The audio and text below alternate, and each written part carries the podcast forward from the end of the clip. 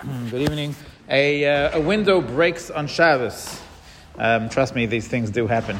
Um, so you can't fix the window on Shabbos, but you want to board it up um, so you don't get the cold air and the rain coming through your window. Um, so can you do that on Shabbos? So that is a concern again of Mosif al Habinyan. You're not building a house, but you're adding to the house. You're adding to the functionality of the house. Um, so putting a piece of plywood or a hard plastic um, is not okay. And that, the reason why that's not okay is because that's generally something that people would leave there for quite some time. It could definitely be considered a form of building.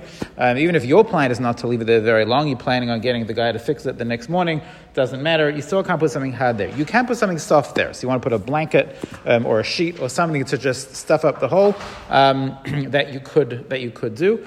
Um, because uh, that is certainly not considered binyan. If there is, by the way, if there's broken glass on the floor, uh, even though broken glass is muktzah, um, we don't, we, are not concerned with muktzah when there's potential for, when it's dangerous, and clearly broken glass in the house is dangerous, so you're allowed to sweep that up.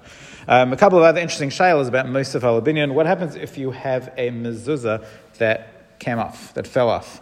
Um, so putting the mezuzah back on the wall, back on the doorpost, is not okay. Again, you're adding to the adding to the binyan. Now the house is just the same with or without the mezuzah, but again, the mezuzah adds to the house. It's part of the house, and you're adding you're adding to what's called the, the binyan of the house. You cannot do that. In fact, if the the, the, the mezuzah itself is muktzah. Um, if it falls on the floor, you can't leave it on the floor.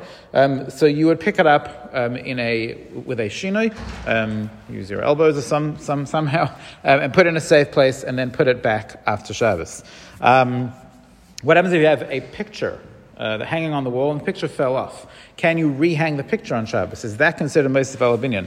So the poskim say it will depend on how the picture is being held. Um, generally, most pictures, just, it's just a hook. Um, you, put, you know, it's got a little wire and it's hanging on the hook. Um, it's something that can be taken off and put up all the time, um, even if you don't generally do that, but it can easily be, be put on and removed.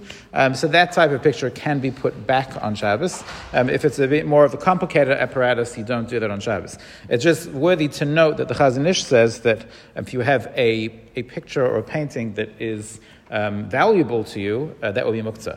That's muktzah machmas chisaron um, which is a type of muktzah that applies to things that you don't generally move around because of their value to you. It doesn't mean that they're expensive, but they are valuable to you, and therefore you don't generally move them. Like if you have. Uh, um, shchita knife. The shchita knife is muktzah because it's machzar and kiss. The shochet does not want you playing with his shochet, with his shchita knife, because it can very easily get damaged. He doesn't want it being moved around. It's not necessarily valuable, but it's something one doesn't move. So the Chazon Ish says if you have a valu- valuable painting, if it's valuable to you, that could be also muktzah. You will not be able to put it, put it back.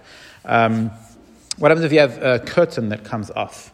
Um, is that considered boina to put the curtain back? So if the brackets come off, the whole thing just comes tumbling to the floor. um, so you'd have to reattach the brackets. That's going to be a problem on Shabbos. That is that's certainly part of the boina process. Um, but assuming the bracket is still there and the pole is still there, and it's just sometimes the curtain just you know somebody tugs too hard and it just comes right off the rings. it's, it's got the rings and the, it just comes right off the pole. Um, that's not a problem to put that back um, you won't know what, you can't put it there the first time. Um, if you can't start hanging curtains on Shabbos, um, that could be considered a bit more of a permanent thing. But if it's something that comes off, if it's already been there and it comes off easily and you're just putting it back, the brackets are still there, that's not a boina problem and that would be mutter on Shabbos. Have a good night.